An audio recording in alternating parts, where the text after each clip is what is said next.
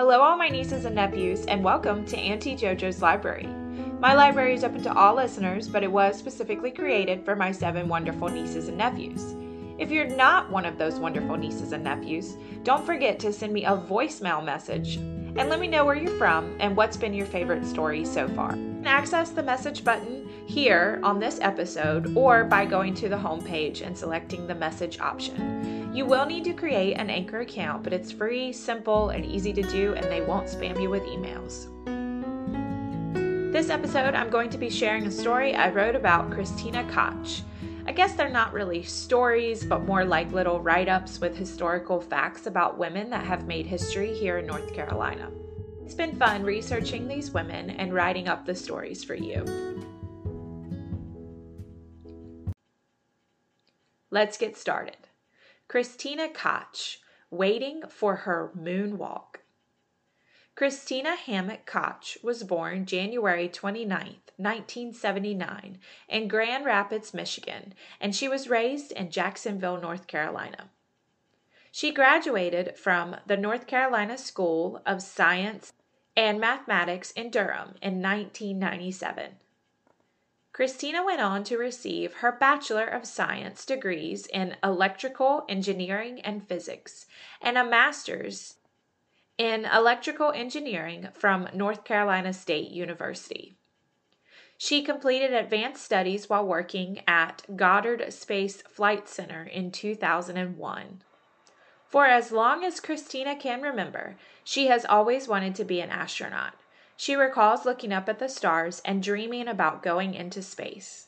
She used to love to visit the Kennedy Space Center as a kid. She would even attend a space camp over her summers while in grade school. Later in college, she got a summer internship at one of NASA's space centers.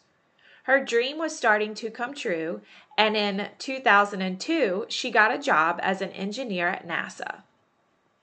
Two years later, in 2004, she left NASA for a research associate's position in Antarctica. She spent three and a half years traveling the Arctic and Antarctic regions. The isolation, months without sun, and lack of fresh food and supplies took a mental and physical toll on Christina. She was looking for a change, so in 2013 she applied for NASA's astronaut program. Much to her excitement, she was selected by NASA as part of Astronaut Group 21.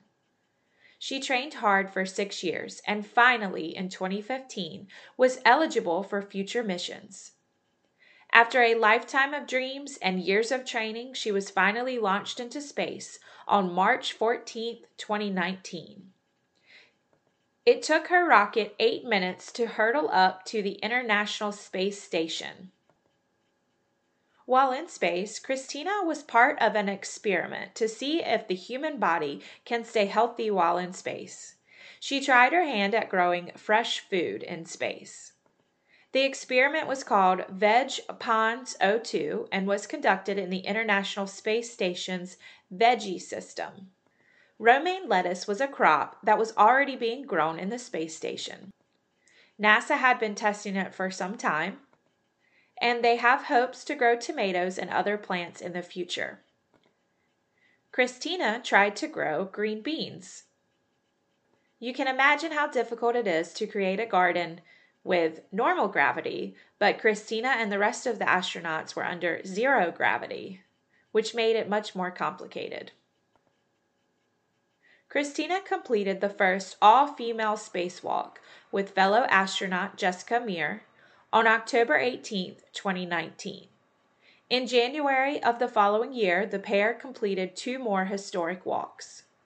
Christina went on a total of six spacewalks spending 42 hours and 15 minutes outside of the space station. She also completed the longest single continuous stay in space for a woman after spending 328 days on her mission. Christina returned to Earth on February 6, 2020, and she has been selected to become one of the crew members for NASA's upcoming program to send humans to the moon in the year 2024.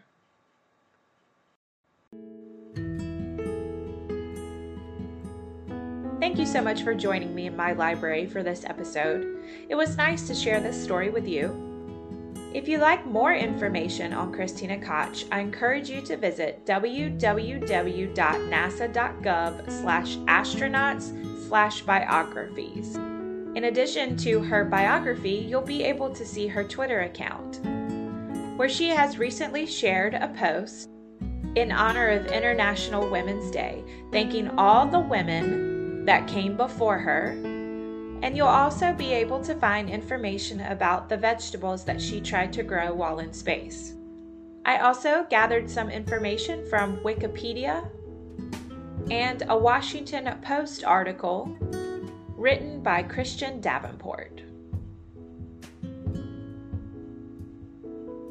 If you have story suggestions, you can send me a voicemail message using the new link, or you can email me at auntiejojoslibrary at gmail.com. If you'd like hints and sneak peeks of upcoming stories, follow me on Instagram at JoJo's Library. As always, I'm looking forward to sharing more stories with you.